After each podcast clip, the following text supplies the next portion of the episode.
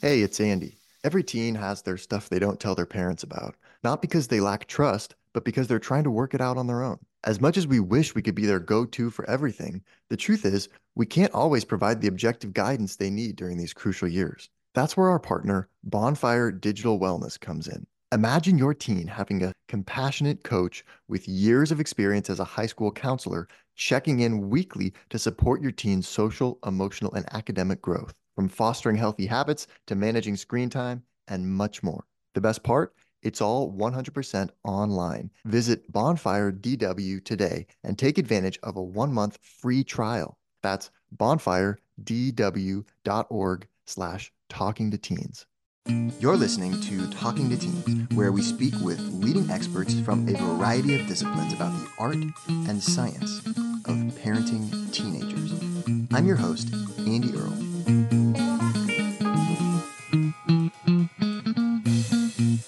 Today, we are here with Dr. Lisa Damour. She is the author of two New York Times best selling books on raising teenage girls. Her first book is Untangled Guiding the Teenage Girls Through the Seven Transitions into Adulthood. And her new book is called Under Pressure Confronting the Epidemic of Stress and Anxiety in Girls. Dr. Damour writes the monthly adolescence column for the New York Times. She serves as a regular contributor to CBS News. She has a private psychotherapy practice, and she serves as the executive director of Laurel School's Center for Research on Girls. Lisa, thank you so much for being on the show today. Thank you for having me.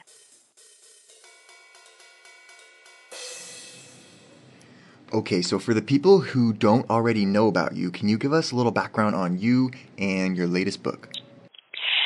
So I've been I got my PhD in 1997, so I've been a fully practicing psychologist for more than 20 years, and of course, I was working, you know, doing clinical work before I got my PhD. So I've I've sort of been at this for a while, and I've taken care of adolescent girls um, as most of the work that I do for a long time. And about 10 years ago, something shifted in what I was hearing from girls. And this was true both in my private practice and then also I consult two days a week at a girls' school in our community called Laurel School, where I get to see girls in some ways much more in their natural environment, you know, during the school day with their friends, around adults, you know, and teachers. And and so in both of those settings, I started to hear about 10 years ago girls and also parents talking about anxiety. You know, my daughter has anxiety, my daughter has tremendous stress, she suffers from anxiety. And that felt like a shift from what we'd heard before, that I hadn't heard anxiety as sort of a such a central and constant focus in conversations about how girls were doing. And what I can say is that that that that transition, that shift to talking about anxiety has only accelerated. It now feels like it's very broad and we hear about it all the time. And I had written un- Untangled about just normal adolescent development and then was thinking about, you know, what feels necessary next.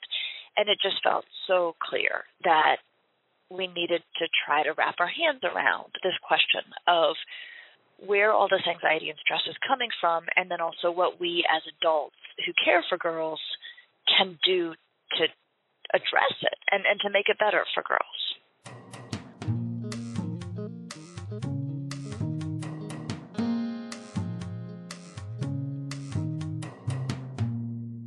The first kind of really interesting point that I had marked in this book is that you kind of talk about how that anxiety isn't always necessarily bad and the first thing we can do is help our daughters take control of their anxiety. You say we can teach them that anxiety is often their friend. This is for me, you know, if people take nothing from the book, I, what I want them to take is that we we see stress and anxiety, and by we I mean psychologists. Like uh, you know, we've always seen this. Stress and anxiety as normal, healthy functions. The way psychologists have always understood anxiety is that this is an alarm system and it tells us when we need to pay attention and when we need to keep ourselves safe. And so, for example, if you're driving and somebody near to you is swerving, you should have an anxiety response. Your alarm should go off and you should mm. become uncomfortable. And it's the discomfort of the anxiety that will compel you to take steps to address it.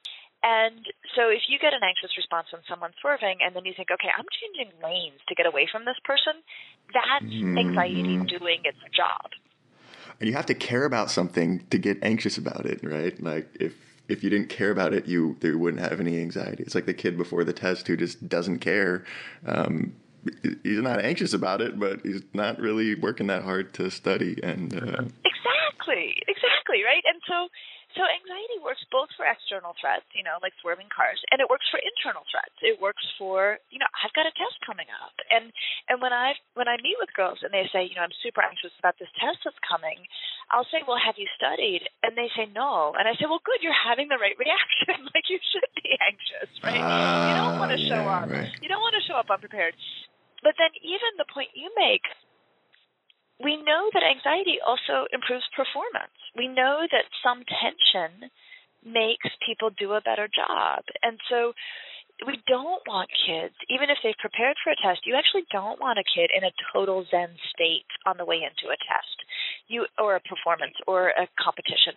You want yeah. them to have a sense of being revved a little bit because we see that that actually helps them do better. And so, you know, most of it's good. It's good when it's protective. It's good when it gets your juices flowing. You know, it's good when it makes you do something that you were putting off or not taking seriously. Mm-hmm. And yes, it can mm-hmm. also be bad, right? And I and I do, you know, I think it's hard for anyone to take psychologists seriously if we do nothing but cheer for anxiety. right. Right. So so I say like here's when it's bad. It's bad when the alarm makes no sense. It's bad if you have this kind of nagging alarm that is going off all of the time, but there's nothing wrong, right? We don't like that. Um, sure. And we don't like the alarm if it's hugely out of proportion to what's going on. So we don't like panic attacks over quizzes, right? Like that, that makes no sense. Yeah, Up to that right, point, right. it's good anxiety. So, okay, so but what you're saying here sounds like most of the time, for most of the things that you're dealing with, where you're feeling anxious about them or where your teenager is feeling anxious about something that's coming up, it's actually probably a good thing. You have a lot of really, really insightful kind of like uh, things you could say, which is fun, uh, uh, funny because what we've been really finding with parents here is that uh, one of the most helpful things is like just ex- examples of what you could say in in different situations. And you got a lot of great ones here about anxiety and examples of what you've said to students that you were working with. One that I thought was really cool was you talk about this girl who's really anxious about a piano recital that's coming up. And so then um, you know, yeah, you kind of get her to agree that, well, okay, yeah, it's not, it's not all bad. But then your, your kind of solution is like, well, how can we sort of start to work her towards the piano recital? Like, what are the little things that she could do, um, the baby steps or something like that? How do you, how do you find those, and how do you kind of uh, help push your teenager towards the thing that they're anxious about um, in those kind of baby step ways?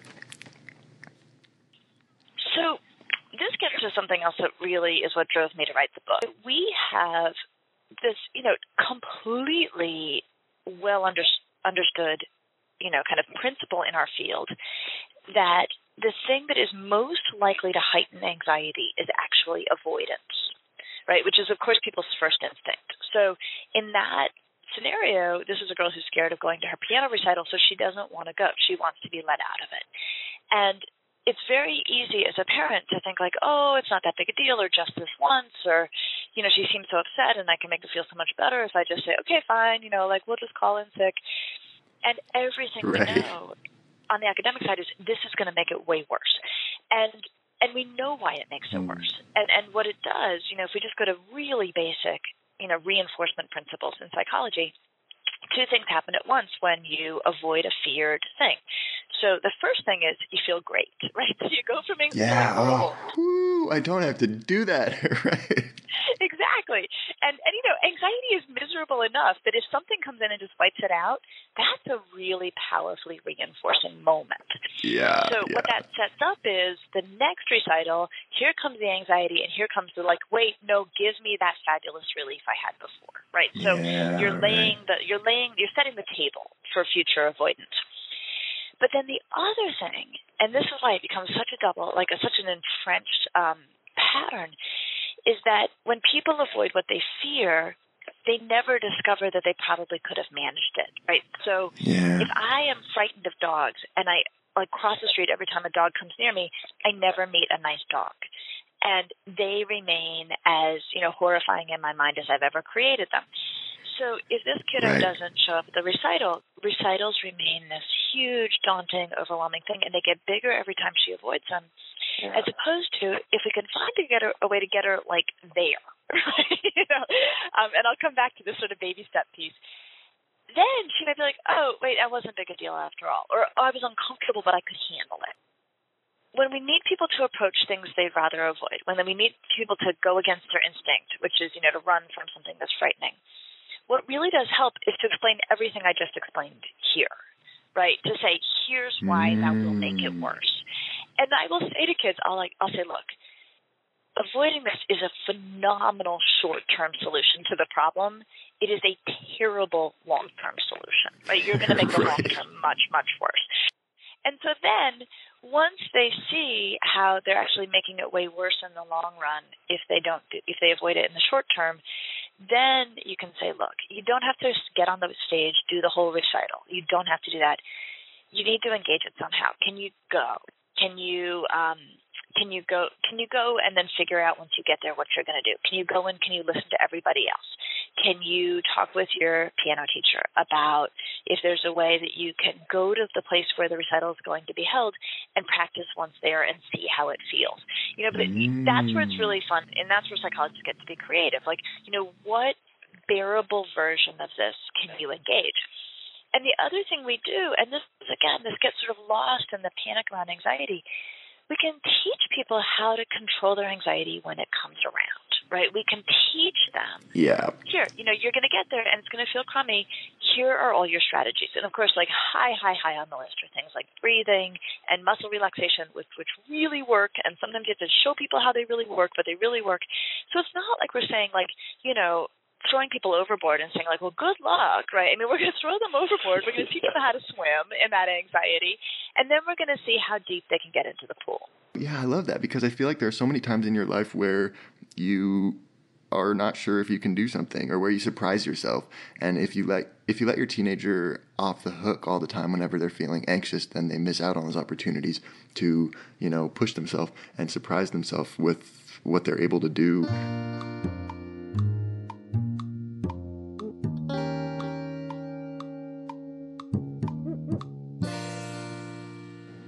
Does the idea of getting a job stress your teen out?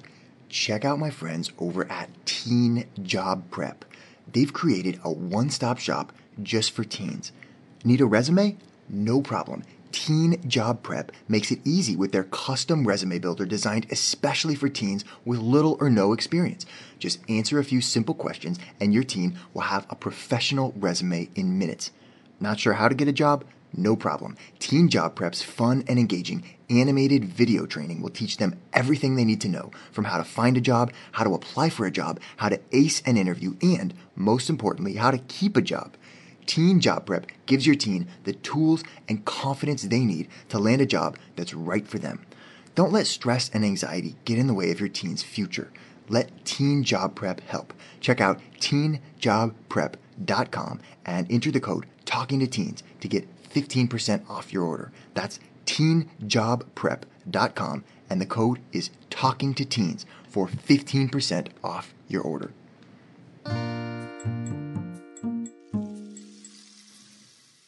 There's a couple words that you mention in your book that you use a lot when you're talking about this kind of stuff, and the two words are stinks and handle. Why why are these such popular words for you, and uh, do you recommend parents use them as well? Yes.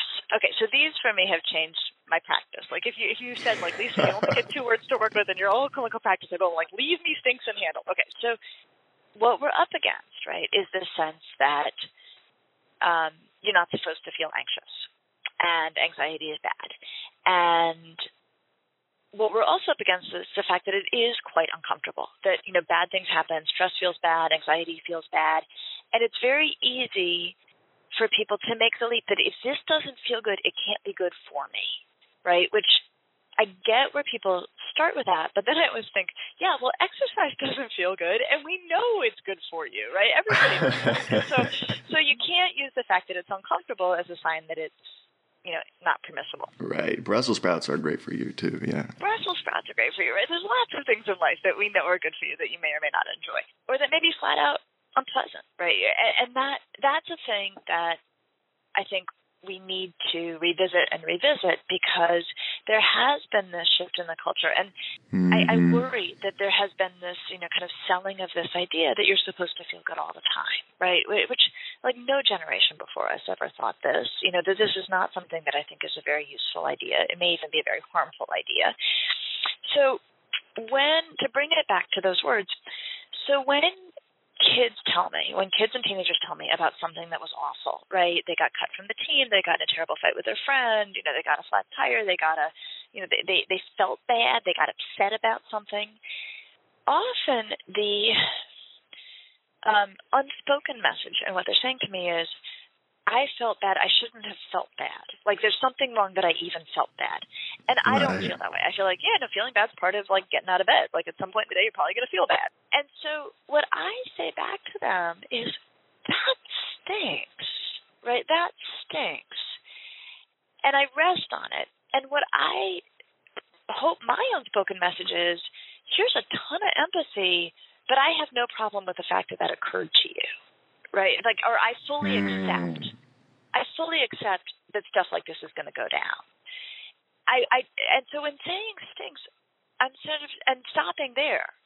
I'm saying I'm going to give you empathy. I'm doing nothing to try to fix this or undo it. Right. I'm not jumping into how dare they mode. Yeah, yeah, yeah. Right. Exactly. Right. Like, oh man, that stinks. You know, and it's kind of got that you know, other unspoken messages like, oh yeah, that oh, stuff like that happens. Oh man, stuff you know, like that happens to me too. Oh, yeah, yeah. You know? So you don't have to say all that, but the like, oh yeah, that one that stinks, right? Like that's all in there. Yeah, so, right, right. First, you do that, and then you move into the question of whether it's in the sort of bucket of stuff they could possibly manage, right? And and the way for me, all the back thinking on this is like, okay, life comes in two categories you know, things that are life and annoying and frustrating and most of things that stink and things that are full on crises, right? And there are crises. Most of what kids bring when they're feeling very, very distressed is in the handle bucket. So I sort of think, try to like articulate that, oh, this is not a crisis. This is in the handle bucket. So I will say to kids like, oh man, that really stinks that you didn't make the team. Like I know you wanted that. I know you wanted that. And then I'll pause and I'll say, how can we help you handle this? And and it's a vote of confidence of this is in your capacity to manage and not enjoy, right? Nor does it require an adult to call the coach and make a thing of it. I'm here to help you right. find a way to weather it. And and that those two words, in my experience, economically do so much work.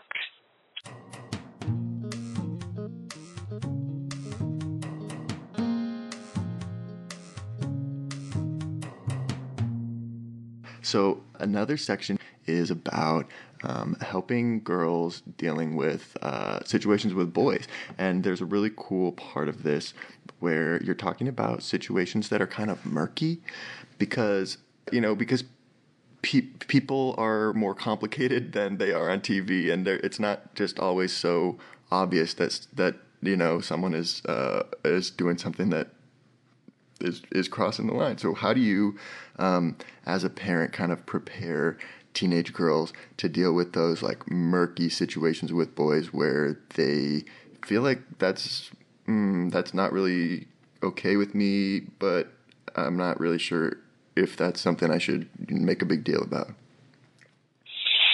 This was, I'm really glad we're talking about it. I will tell you, this was the hardest part of the book to write because I wade into, like you say, really murky waters. And yeah. I, you know, one, one would really rather not. it exposes you to like critique, and you know, it it raises questions about you know the strength of one's feminism, right? I mean, like it's easier Yeah. to, to stick to the dogma. But so the here's the dogma, and and I think this is what you're referring to. And and I've been part of this dogma is that when we talk with young women about their the physical side of their romantic lives, we talk about these moments where they may be engaged in something, you know, making out with somebody, somebody, and it starts to go to a place they don't want to go. And we say to them, you know, in those moments, you need to say no. You need Just to say, say no. Right. This is not what I want. And this is really well-meaning advice, right? The, the idea behind it being it's crystal clear. You know, there's no um, no wiggle room for interpretation. And then also, and I hate to say this, but I know this is part of what informs our advice to young young women is, you know, when these things end up in court, Exactly, right. do, Or just the judiciary process of your college or anybody who's looking at it later on. Exactly. One of the critical questions is going to be Did you say no? So, this is where advice comes from. And this is why I gave it for years and years myself. Okay, but then I'm sitting with my own clients and I'm talking to colleagues who sit with similar clients, and here's what we keep hearing. We keep hearing from fabulous, smart, totally know themselves, know what they're doing young women that they were in romantic situations where things started to go down a path they didn't want to go, and they were very well aware in the moment that it was a path they didn't want to go, and yet they were they could not, and they knew the advice, they knew what they were supposed to do in finger quotes, and they could not say the word. And in Hmm. unpacking it, in unpacking it, there were two reasons. Two reasons come up that they can't say the word, and these reasons, it turns out, have been explored in the linguistic literature and are backed by people who look at language and the impact of language. So the first reason is that they actually like the person. They like the guy. They um, are building a relationship with the guy, or would like to have an ongoing building relationship with the guy, and they are aware to say to someone no is actually a very rare thing. There, there's actually highly developed what, what linguists call refusal strategies that every culture has, and so um, and the, and they're very well prescribed, and everybody knows them, even if we're not conscious of them. So the American refusal strategy is um, if I invite you to my dinner party and you don't want to come, the first thing you will do is you will pause. The next thing you will do is you'll say, "Oh, thank you so much for thinking of me." The Right. next thing you will do is you will offer me an excuse. But oh, I'm so bummed. We Oh, already have I'd plans that to. night, right? And then the Right. fourth thing you will do is you will say like like I'm so sorry. You know, you'll so, like okay, so so th- that's like you know it has a little bit of variance, but that is the American strategy for refusal. Yeah. If I invite you to my dinner party, if I say hey, you know, would you like to come to my dinner party, and you said no, right? Like that would be a bizarre thing to do, and it would be perceived in our culture as really hostile, really rude, and basically relationship rupturing. Right? I mean, like can, you would. Right. Can, I mean, would you maintain a friendship with somebody? Right? So, and then you know, refusal strategies are very, very culturally bound. And so I don't know much about this, but I know in Japan there are refusal strategies where there are yeses that are understood to be nos. Right? I mean, it's a really elaborate mm-hmm. thing. Sure. So here we have one situation. The girl likes the guy and doesn't want to blow up the relationship. Yeah. And so we've only given her an option that in our culture does that. Okay, so that's one reason why they don't use no. Another reason is, like I said, it is an aggressive move, right? It is antagonizing, right? If I say to you, Do you want to come to my dinner party? And you're like, No. I mean, you're almost starting a fight. And the other, right? The other reason girls would say is, I was scared. I was scared in that moment. And so there's this phenomenal linguist named Deborah Cameron, and she has studied this. And what she says is, why would we urge young women who may feel threatened to use a strategy that is widely received in our culture as antagonistic, you know, to basically anger someone who has more power and maybe really charged up sexually, you know, in this moment. So Mhm. it's not while while it sounds great for us to say it in a classroom or in our guidance to girls when we're talking in the abstract. Yeah, it feels really empowering, you know, to say no. Yeah, Be but put it on the ground, and it, it doesn't work in two situations that are actually pretty decently likely. Either she's yeah, she likes the person yeah. and doesn't want to blow up the relationship, or this has started to go down a path that's frightening and she doesn't want to antagonize the person. It, it's kind of like the the misconception that we have about how sexual assault happens. Like it's not some stranger.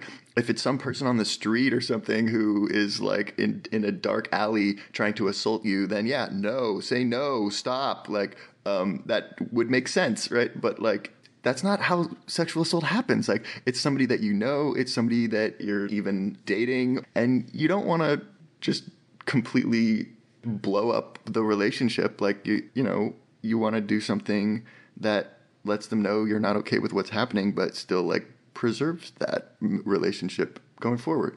Exactly. And often, you know, taking care of college age women, and, and, and also, I mean, it's not just college, it's high school. The other thing we forget is, okay, you may or may not want to have an ongoing relationship with this person, but you're all part of the same social network. So if you blow it up yeah. with this guy, right, this actually has widespread ramifications for who you hang out with at all next Saturday night. I mean, it's really, you know, totally. really it gets very, very knotted. Especially if it's someone popular and yeah, yeah, right. Exactly. So the one place where a no probably works is where um, both partner parties are using what we call affirmative consent, where like at every step of the way, you know, the parties say like, "Would you like this to happen?" Right, and then you can say no, right, and it's, I mean, but that's that I would love to think that was going on all the ah. time that'd be great if that's what's going on all the time. We also have to plan for other, probably much more likely possibilities. Right. Yeah. so, so what I have started to say to girls is that no is one option, but they have other options too.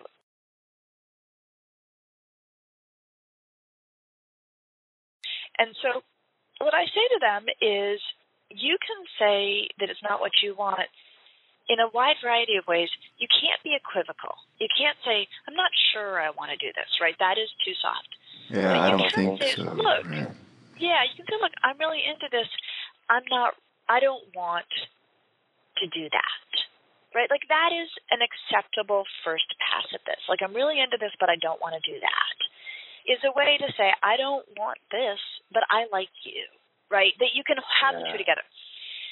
Or some version of that the other thing that I have watched girls do successfully, and for me, what matters is the success of the strategy, is that they will say, "Oh my gosh, I just forgot. I for you know, I, I told a friend I would meet her. I have to go." And that has, for some girls, gotten them out of situations where they didn't want to do it and they were scared about how it would be received or that worried that it would be taken personally. And that gave them cover to immediately end the interaction without um, hurting the feelings or antagonizing the person they were t- turning down. And and so what I like to think about is to say to girls, look, you have a whole toolbox of communication strategies at your disposal, right? So you know, like that's a hammer, right? If you're in a bar and some random dude shows up, right, and starts like, you know, being gross on you, you know, say whatever you want to him. You don't know him. Yeah. You are safe. You are, you know, you can lay it down in, you know, really, you know, brutal terms if you want. That's one tool in your toolbox you also may have your canned air where you say to someone, This is so fun. I really enjoy this. I hope we can hang out another time. I don't want to do this tonight. Right? That that that is another option.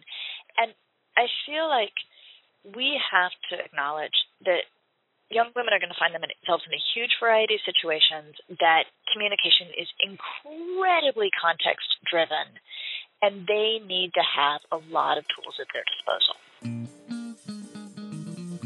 We're here with Dr. Lisa Damour talking about stress, anxiety, and teenage girls. And we're not done yet. Here's a look at what's coming up in the second half of the show. Boys care about their relationships and girls care about their relationships. Girls are socialized by our culture to be concerned about the needs of others, to address the needs of others, and make themselves available to meet the needs of others. So for girls more than boys, it is hard to turn people down. So the parent may not actually have in the moment the capacity to be like, you know, here are all the things that are off the table if you don't do this now. You may not know that. But if the kid knows the parent well enough and the parent is predictable enough, the kid's like, I have a pretty good sense of where this is going to come home to roost.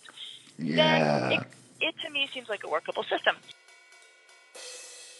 Should we tell our daughters that they're beautiful?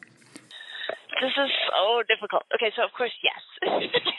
Some level, like I can't help it, right? I'm like, I just, you know, when you're, when you're a parent, you're like, oh my god, you look so cute. But one of the things that I started to have more qualms about is the everyone is beautiful reassurances that we sometimes give girls, where we say like all bodies are beautiful, um, you know, all forms of beauty are beautiful. There's you know, beauty is wide wide ranging. Okay, so I, I'm kind of agnostic on the question of whether or not that's true. Here's what I do know: girls don't buy it, right? When we say like all Yeah, bodies are beautiful, like you can just like you can see them. They're like, oh come on, you know.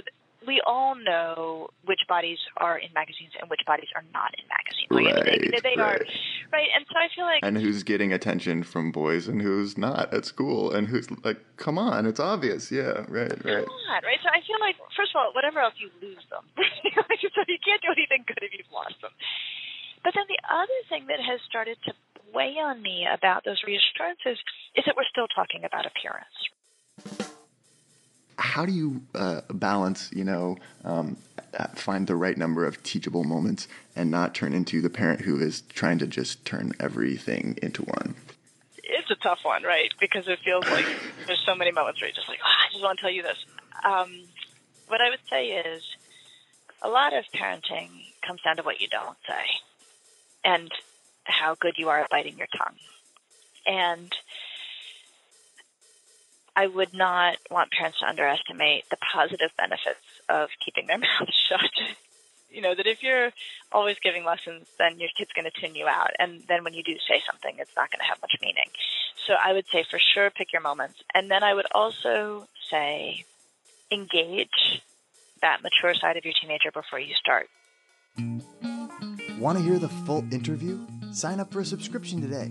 You get unlimited access to all the interviews I've conducted. It's completely affordable, and your subscription helps support the work we do here at Talking to Teens. Thanks for listening. I'll see you next time.